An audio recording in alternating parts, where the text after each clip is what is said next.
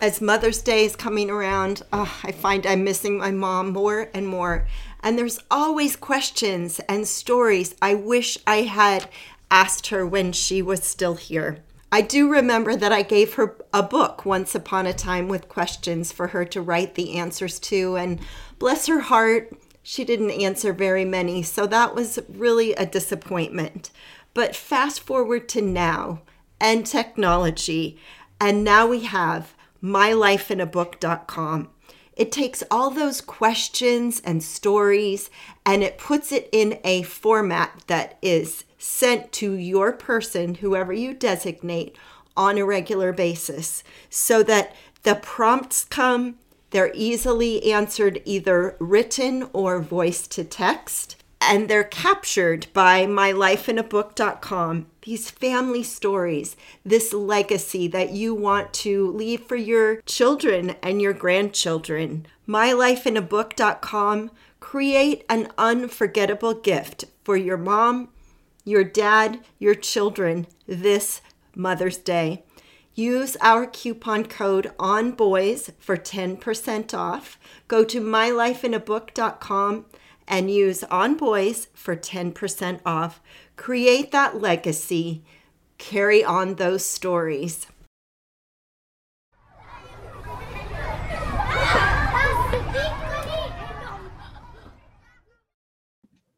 This is a special episode of On Boys as we wrap up this crazy year of 2020. This episode is our most listened to episode, and it is with Dr. Cara Natterson, the author of Decoding Boys. So if you're needing that decoder ring, and even more so now, we recorded this episode back in April, one month into the pandemic, when we thought, oh, we've got this, we can do this.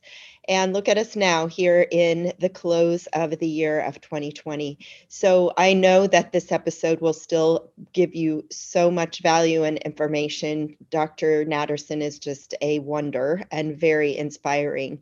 And remember, too, that I am still here to support you with breakthrough sessions. You'll hear more about that in just a moment. And then enjoy this replay of Dr. Cara Natterson, Decoding Boys.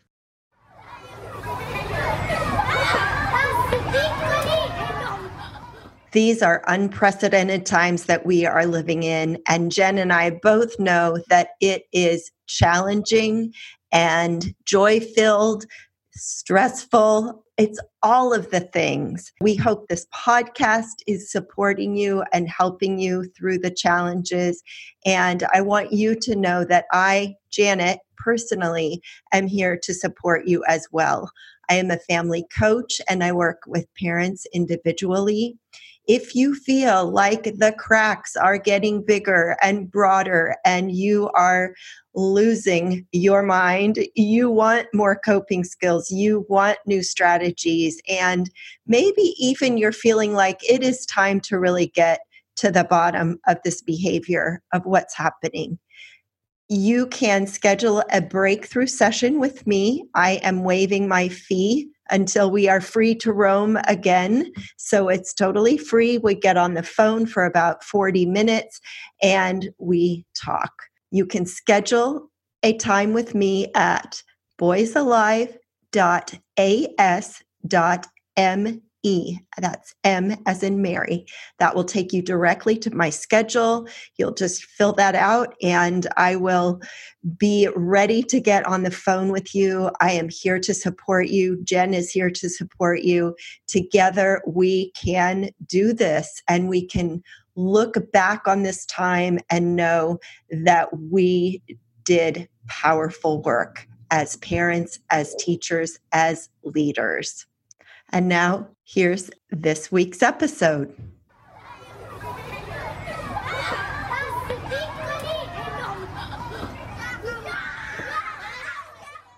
No doubt you've had a lot of time to observe your tween and teen over the past few weeks, maybe too much time. Or perhaps he's been behind a closed door most of the time and self isolating from you as well. Have you ever wondered who is this boy, man, child living in your house? If he is between about eight or nine and going all the way up to 18 or 20, his body, mind, and spirit are changing in ways that you may not recognize. Unlike when girls enter puberty and they're flooded with conversations about their development and periods and girl power, when boys enter puberty, according to our guest, there isn't much of a conversation at all. And if there is, it's more about the talk and don't get her pregnant and don't get an STI than it is about the subtleties of their changing bodies and minds. Our guest today, Dr. Cara Natterson, a pediatrician and parent advocate, has written a very important new book entitled Decoding Boys new science behind the subtle art of raising sons. As a mom of two teenagers, this is not unfamiliar territory for her. This book is the Here's What You Need to Know guide that dispels common myths about boys and puberty and explains very clearly all of those things you may not be crazy talking with him about acne, body odor, erections, and wet dreams, and more.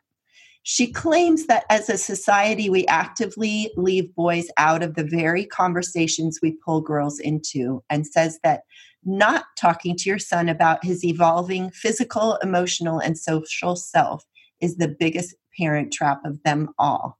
Dr. Cara Natterson is a pediatrician and New York Times bestselling author, and she's currently living in LA with her 14 year old son, 16 year old daughter, and her husband. And we know that is close quarters these days. Welcome, Cara. It is great to have you here. Thank you. I'm so thrilled to be here. So, as we're recording this, we've just gotten word that actually, no, there will no, be no more school this year. And I'm wondering how you're doing and how your teens are doing with that.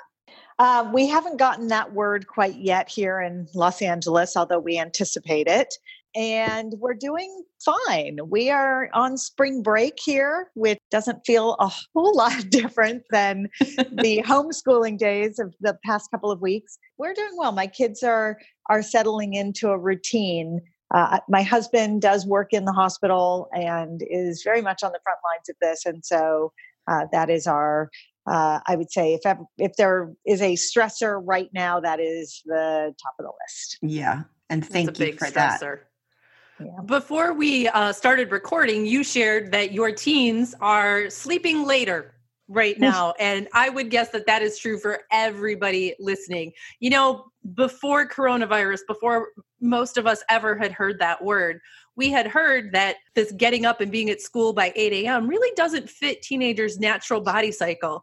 Kind of interesting that we have this living laboratory in our own homes right now it's amazing actually and i think our kids are teaching us a lot about what we've known intellectually for a long time, what their physical and emotional needs are. One of them is that they need more sleep, and I think they're taking it. Now, the flip side of that is they're also going to bed a lot later. I've talked to kids all over the country, and they are describing routines going out the window. So, just a quick plug for parents to not throw away the concept of a bedtime um, because they do actually need the sleep. And if they're sleeping until 8 or 8:30 before they jump on online school that's great so long as they're going to bed at a reasonable time and getting the hours they need to clock.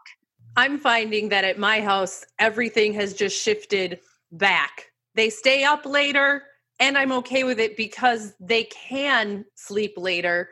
And my guys so far i doubt that they will be doing school at traditional school times I did see some teachers already, Janet, sharing around a meme, basically reminding each other that your 10 to 2 is like 9 p.m. to midnight for teenagers. That's a good one. Well, I'm also hearing from a lot of parents about pushback that kids this age already feel invincible. Why do I have to stay home? How can we support parents in convincing their teens that, yes, actually, they do have to stay home? Without that pushback? I, I'd love to help parents reframe that. They're not convincing, they're educating. You know, I've written a lot of books over the years. About half of them are directed at kids, and about half of them are directed at parents.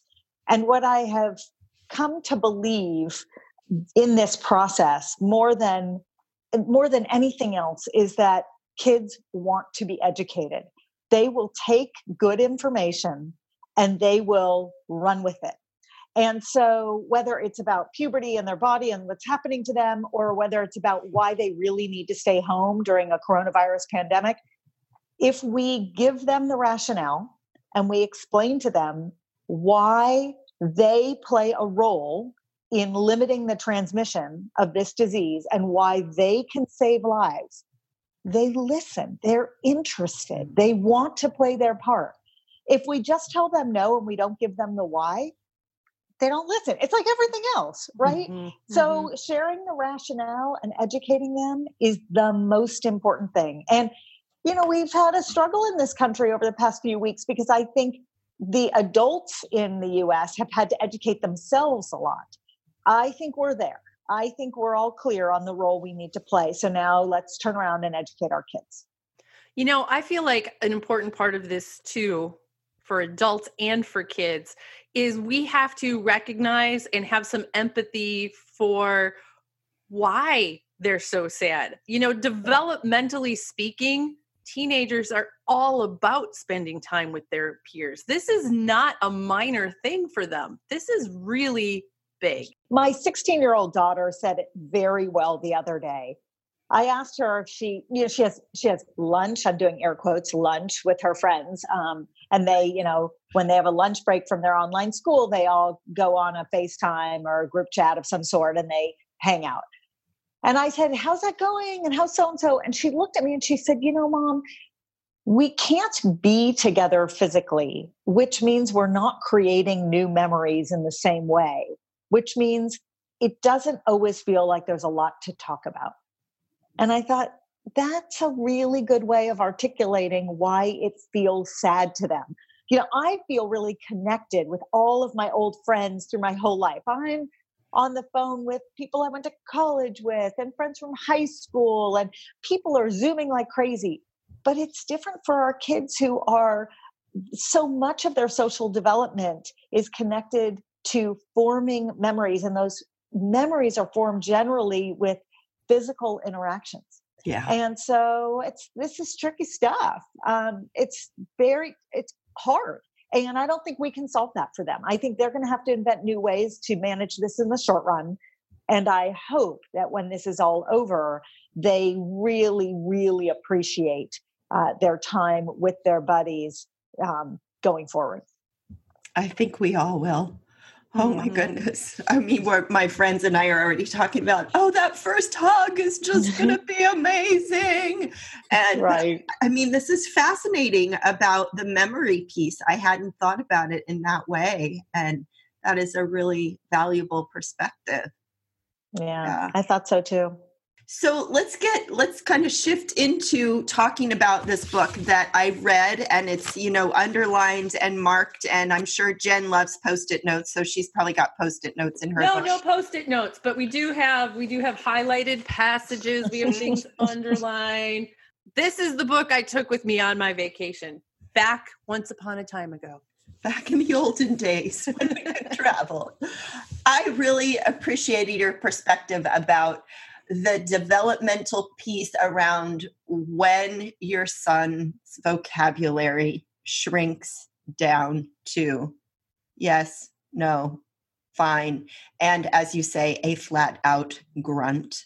It comes as a surprise for many parents of wait, my kid would never stop talking and now he won't tell me anything. Can you talk about what's happening developmentally? So let me start with there are always parents who are listening to podcasts or in an audience when I'm speaking in person who say, well, not not my son. My son kept talking all the way through this whole period. And so this isn't an issue that matters to me and and or is relevant to me. And what I say to those parents is I'm so jealous and congratulations and that's fantastic.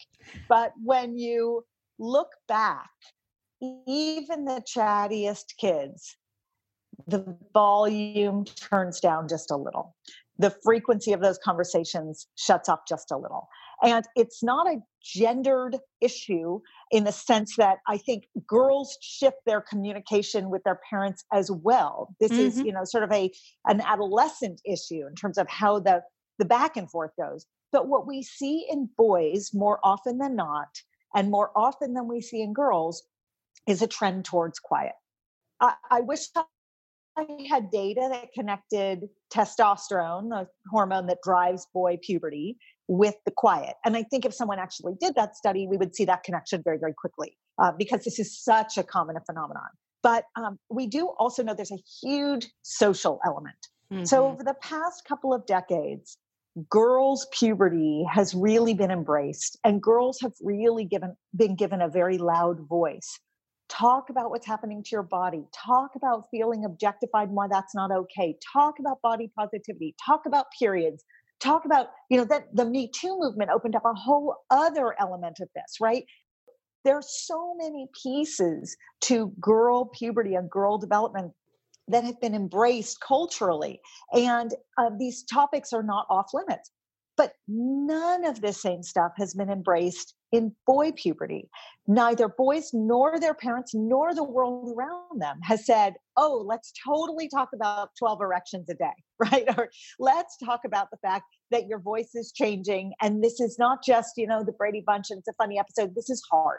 This is mm-hmm. embarrassing. Mm-hmm. Or let's talk about the fact that you don't really want to connect with your parents as much as you want to connect with your peers. And that's what's happening when you shut the door. And because as a society, we don't talk about it as much and we haven't given boys a microphone about it. They, when they retreat behind their closed doors, we allow it to happen as parents because we anticipate that it's going to happen, right? Because we're told this is what happens. And then our boys sort of feel like, well, no one's talking to me, so I might as well just hang out here and be behind my closed door. And for some of those boys, it means solving their issues in isolation. And for many of them, it means solving their issues on a device with their peers or frankly with their not peers right on mm-hmm. websites getting information that may or may not be good or helpful mm-hmm. so it's a mm-hmm. very long way of saying there are a ton of drivers and we have to be aware of all of them so that we can begin to shift some of them because in the end what i know to be true from every boy i've ever met is that they actually want to talk about it they don't necessarily know that they want to talk about it but they are really relieved to be asked. Mm-hmm. You know, your framing right there is helpful for me as a parent too, because it reminds me this is not just an issue for my son or for me. This is a societal issue that we are all working against. So, boys feel this cultural pressure that this stuff's not okay to talk about. And we parents kind of you know we grew up with that we internalized a lot of that so there's a lot of things for us to have to deal with to get to the point of having these conversations and it's likely not going to be as easy as you know just opening the door and saying hey do you want to talk about this it's going to be a little bit more challenging than that yeah. So, how do you make him want to talk? And when do you worry that he's been too quiet for too long? Every boy is different, every girl is different, every parent is different. And the pairing of a parent and a child is going to be unique based mm-hmm. upon all the, the drivers, right? The personality of each person, the um, temperament, the, the, the style, the house environment, who's around, how much privacy you have, what the schedules are like. By the way, all of this has been totally turned on its head with the stay at home measures of coronavirus. And we could talk about that because the feedback that I've gotten in the last few weeks has been so interesting as it relates to how you connect with boys in particular. Because all of those communication pieces depend upon the individuals who are involved, there isn't one perfect way mm. to do this. Okay.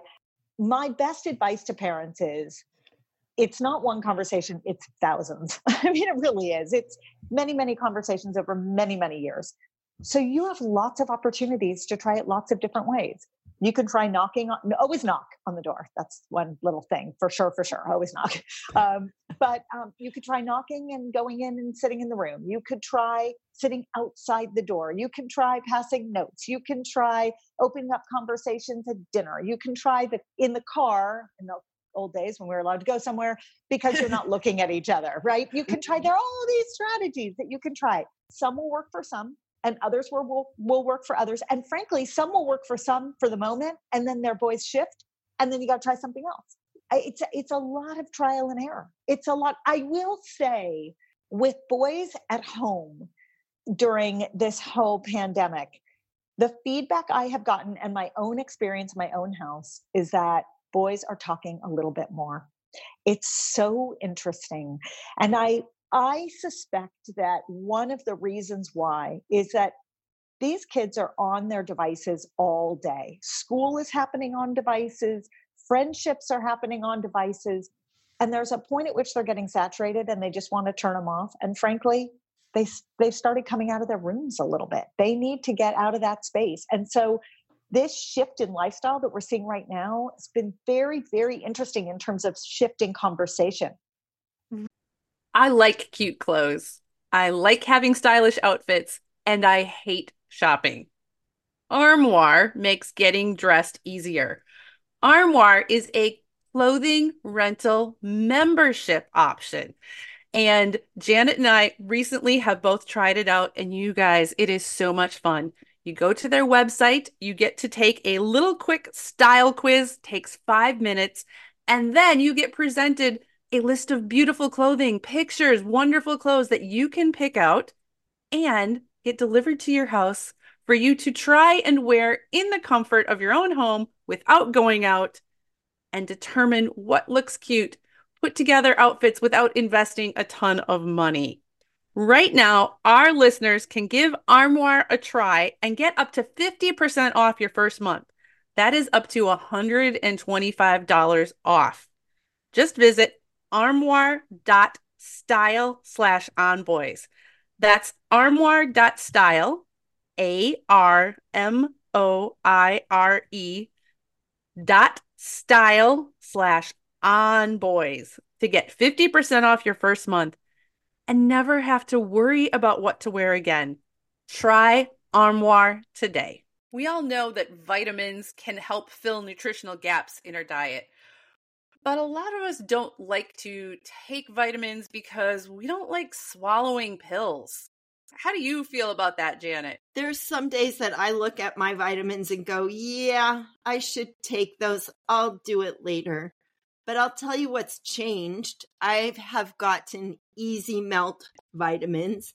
I have the D3 and I have the B12s and a multivitamin. And I just pop them in my mouth and they dissolve, and I don't have to think about swallowing a vitamin. Yeah, and you don't necessarily need water either to have on hand to get this big vitamin down. Yeah, no, and they taste good and they're sugar free.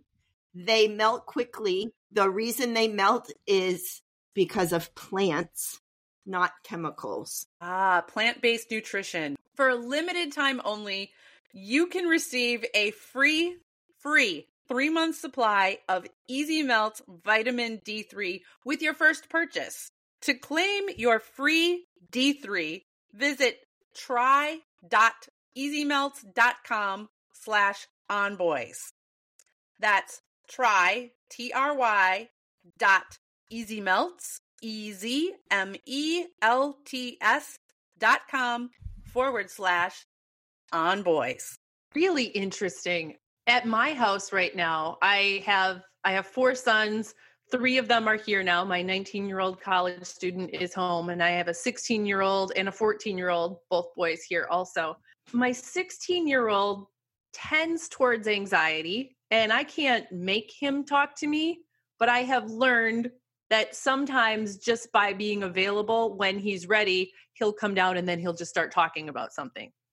That has not happened yet with uh, coronavirus. Mm. And I've kind of metaphorically opened the door a couple different ways, and he has not been ready to take me up on that yet. And so I'm really curious what's going on in his head. And I'm really doing what you're saying. I'm just sort of, I'll try this, I'll try that. I can't rush that timeline. He's mm. coping in his own way. I have That's noticed because I have three boys at home, because they can't get out and do what they normally do with their friends. They're doing much more socializing amongst themselves. And even like Janet, they were playing video games the other day, and uh, the 16 year old was in his room playing on his TV.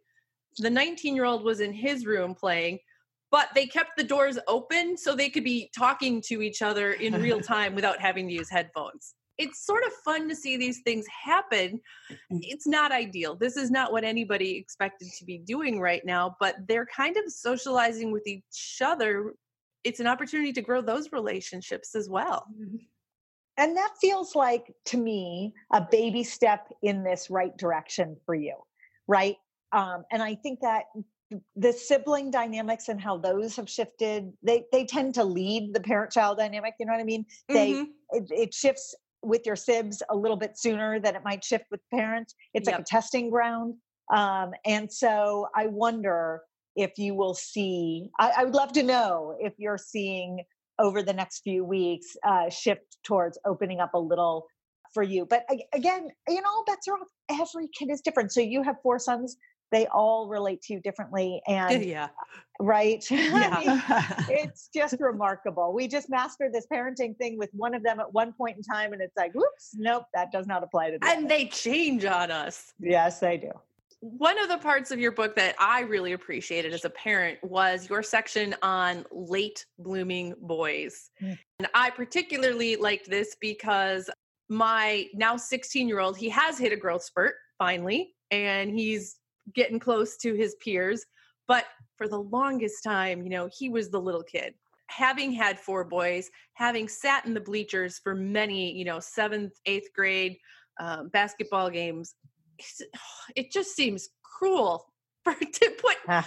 to group kids by age at that point because there is such yeah. a wide range of difference. You've got kids who look like they're still in fourth grade, and you've got other kids who, you know, look like they should have a job already. Yeah. And it, I, you know, I do write a lot about late blooming. My take home message is always this it's really hard to be the last, and it's really hard to be the first. And frankly, it's really hard to be in the middle.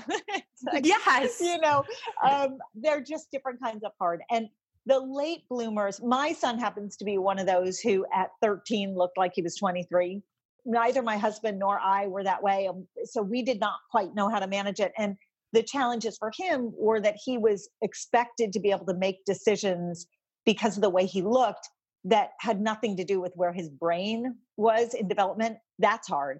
But I find for the late bloomers, the the reverse, which is being treated infantilized, being treated yes. like you're really young, that's not just hard, that feels demoralizing.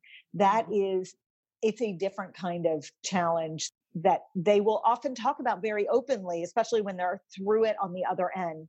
For the late bloomers, I have found that when you talk to men who are late bloomers and they look back, they attribute some of their best personality traits and some of their greatest successes in life to the fact that they were late bloomers because being a late bloomer made them scrappier. They had to work harder. They had to put in more effort for everything. And over time, that has paid off for them in the long run. But in the short run, it doesn't necessarily feel like that. It's really hard when you're trying to support a 14 year old through that because you know somebody tells you that when you're 14 and it seems like a fairy tale it it That's doesn't right. seem real. And as a parent you also feel helpful because you know it's true but you know your kid is hurting in the here and now and you know you really can't fix that. You can right. listen and you can make space for it and those are hugely important things but it's hard. Mm-hmm. Very and it will change. It is temporary, but that it is hard. You know, I have found that uh, men who were late bloomers tend to be very sympathetic and empathetic to the boys who were, and often will kind of take them under their wings a little bit. Parents, if there is anybody that you know in your life that you could connect your son with, I think that could be really helpful. It's great advice. Yeah. And talk about this place that can apply to late bloomers but actually all all of our boys is that they can be so smart and so dumb simultaneously what is going on? It applies to girls too, by the way. Little side note, um, and and it applies to all of them because it, it has everything to do with brain development, right? So the process of brain development is it's very stepwise, and how messages get sent quickly and efficiently in your brain all depends upon what parts of your brain are essentially insulated, which cells are covered with a fatty layer called myelin. And the cells that are covered with the insulation send messages really, really quickly.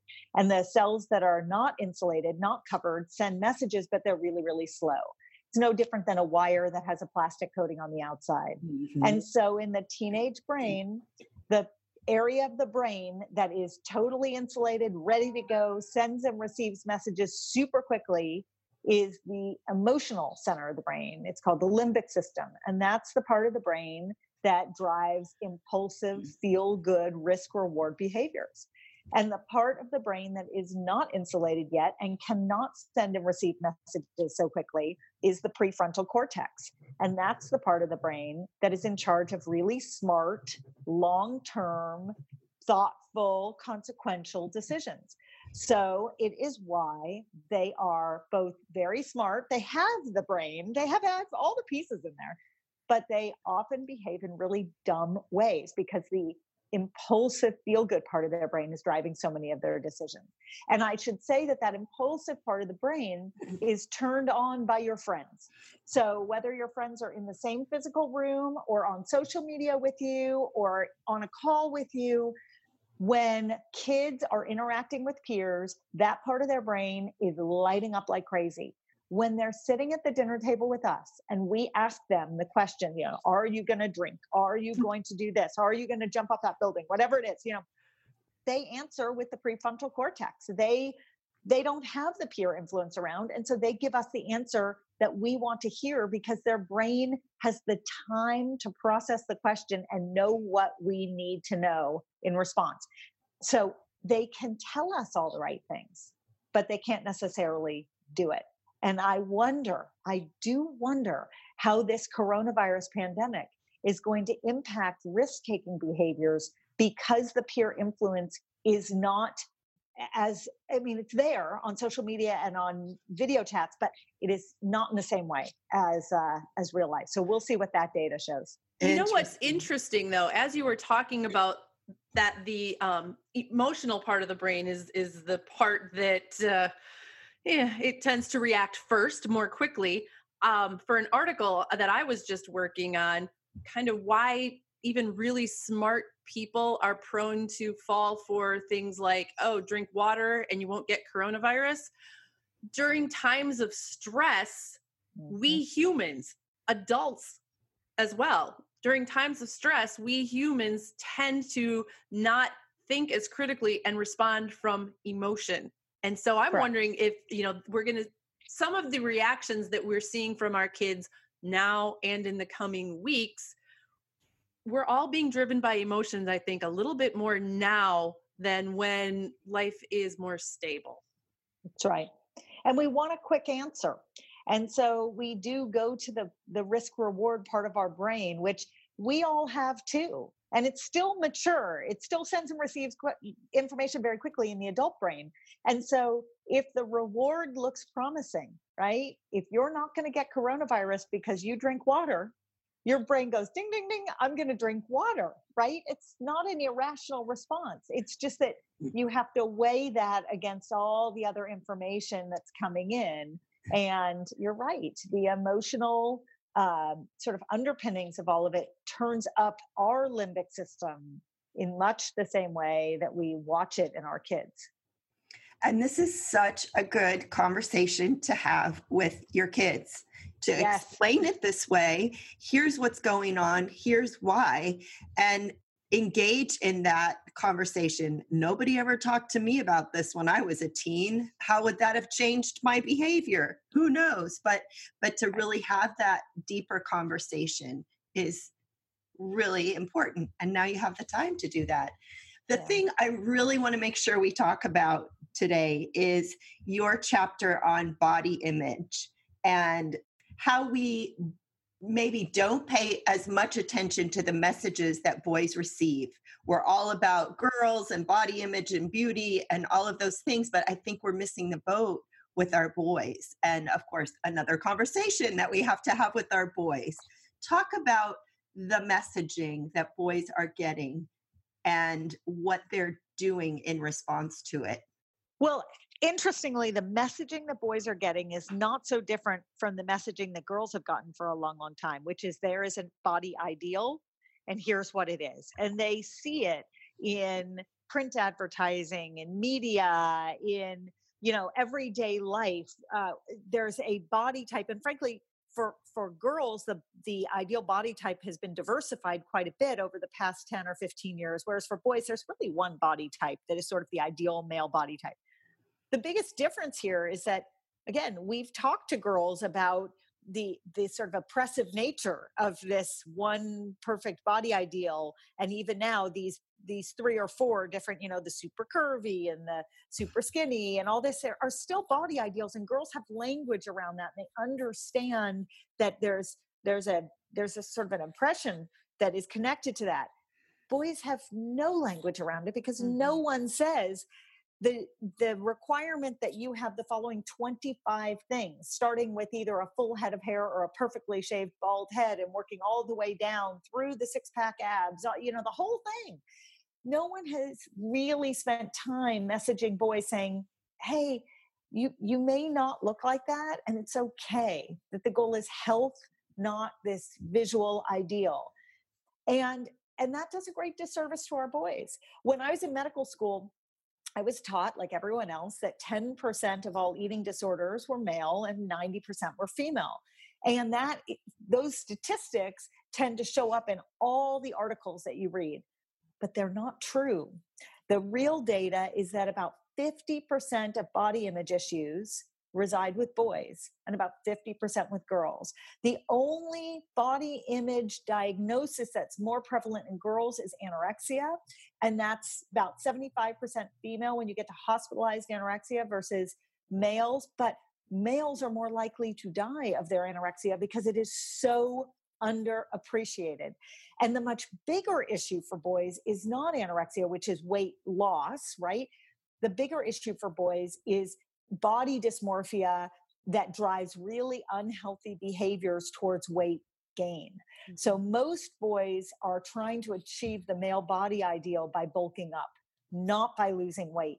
And as parents, we've been taught look for weight loss as your flag. Well, that's not correct when we're looking at boys trying to achieve the body ideal. Most boys are trying to either bulk up or they're trying to lose fat and gain muscle which is still a form of bulking up. It is not our classic weight loss that we look for in girls. So boys are missed.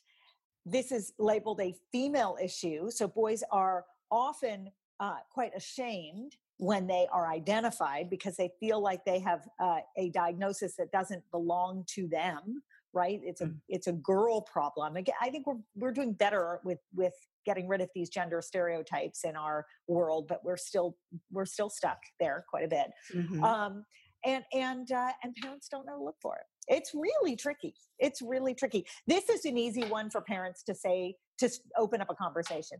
Hey i've never thought about this before but do you feel like there's a body ideal for guys and what does that look like? And do you feel any pressure? Oh you will not they will talk so fast. Even the quiet ones will talk about that Hmm. It's a tough one for parents to recognize too, because if your teenage son, you know, suddenly starts seeming to take more interest in his body, and if this is coming after that period where you couldn't get him to take a shower if, if his life depended on it, you're like, this is a positive thing.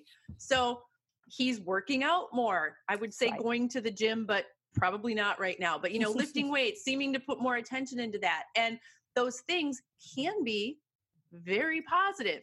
Are there some things parents should be watching out for to be alert, like when it might be tipping away from just a healthy concern for well being and development to something a little more dysfunctional?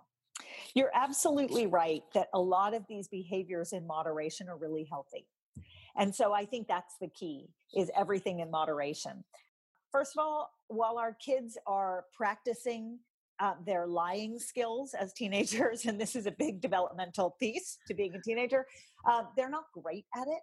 And so you um, can and should ask them often uh, how they feel about themselves and their bodies. You know, you can't you can't see me, but you can probably hear that we have some laughter in our voice because this whole idea that our teens are practicing their lying and they're not good at it just rings so true.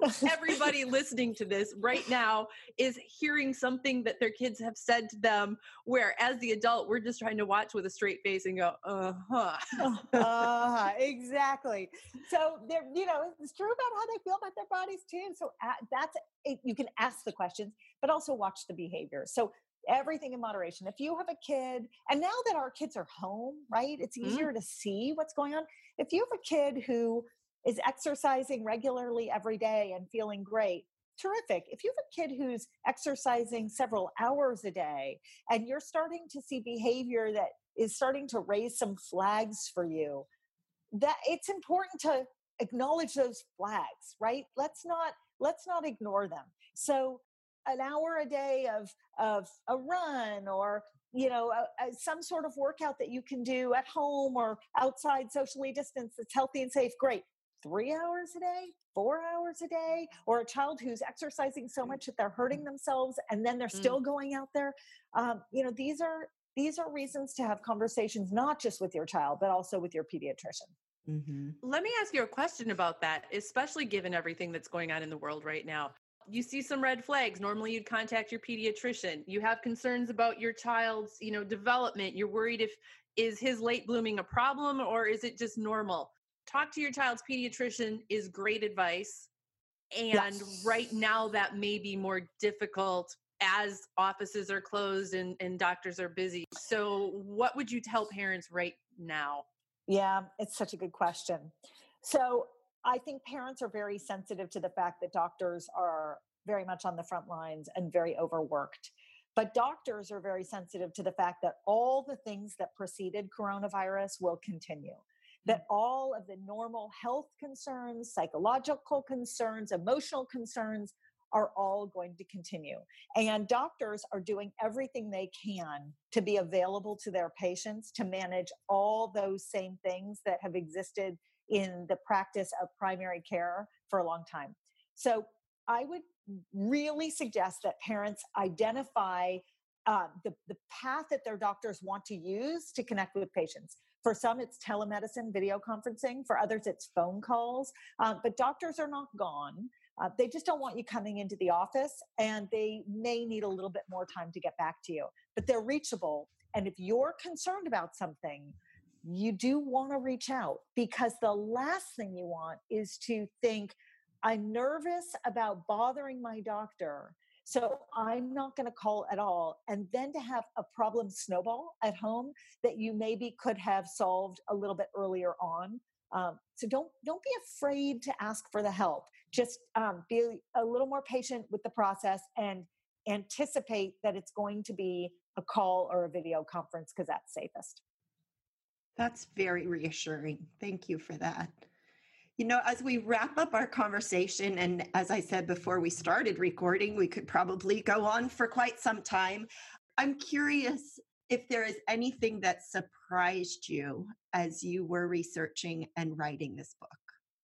You know, the the reason that I wrote the book in the first place was that I write these body books and I had written several for girls and I was very frustrated with the lack of information that was packaged for and marketed to boys uh, because the process of going through puberty is not so different for girls and for boys. And uh, my puberty books are through American Girl, and American Girl gave me the go ahead to do a boy book. And as I was writing it, I got a lot of pushback from a lot of people. Boys won't read that. I mean, that was American Girl's biggest concern too, was boys won't read that. And the more I heard that, the more motivated I was to get it out into the world. And when I did, I wasn't surprised, but everyone else seemed to be that boys wanted the information. They wanted the conversation starters and they continue to want it. And that book, Guy Stuff, sells in, in ridiculous numbers, I think, because there's nothing that is geared towards boys and that talks to them in a way that honors the fact that they want the information.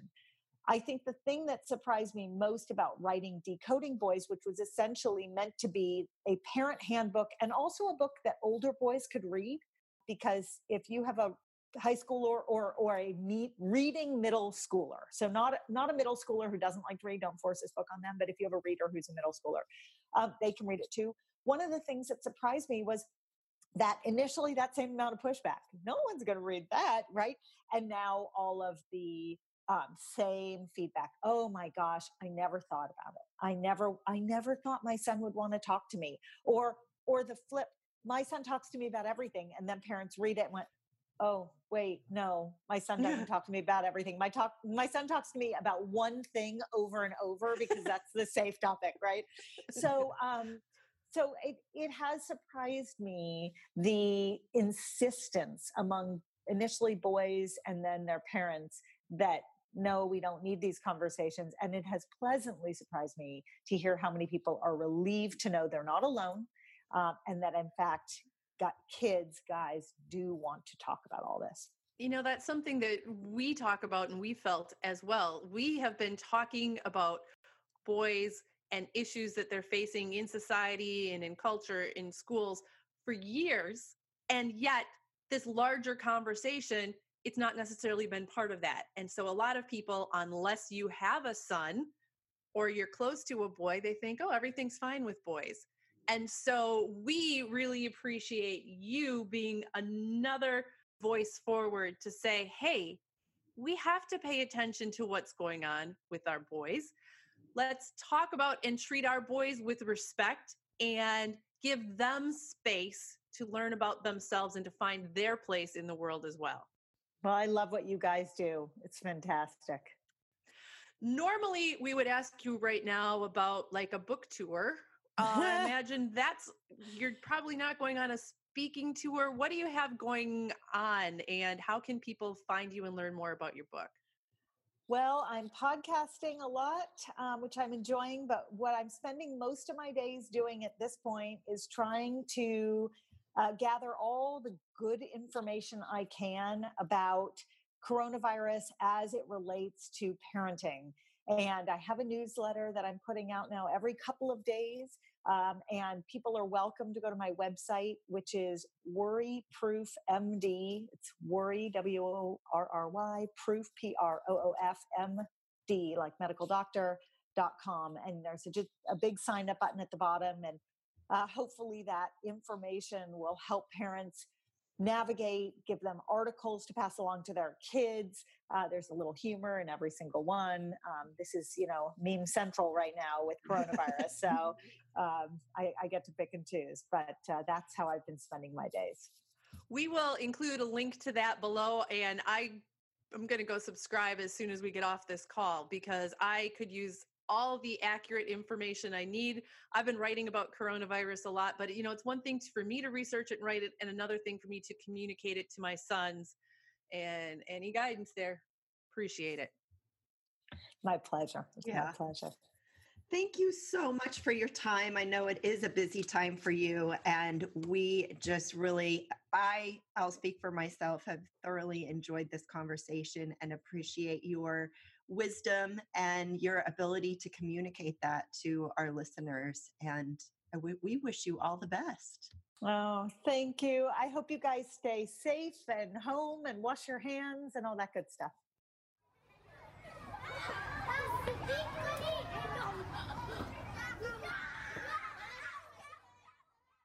Thanks for joining us. We are Jennifer L.W. Fink and Janet Allison, and we are here to support you in parenting and teaching tomorrow's men.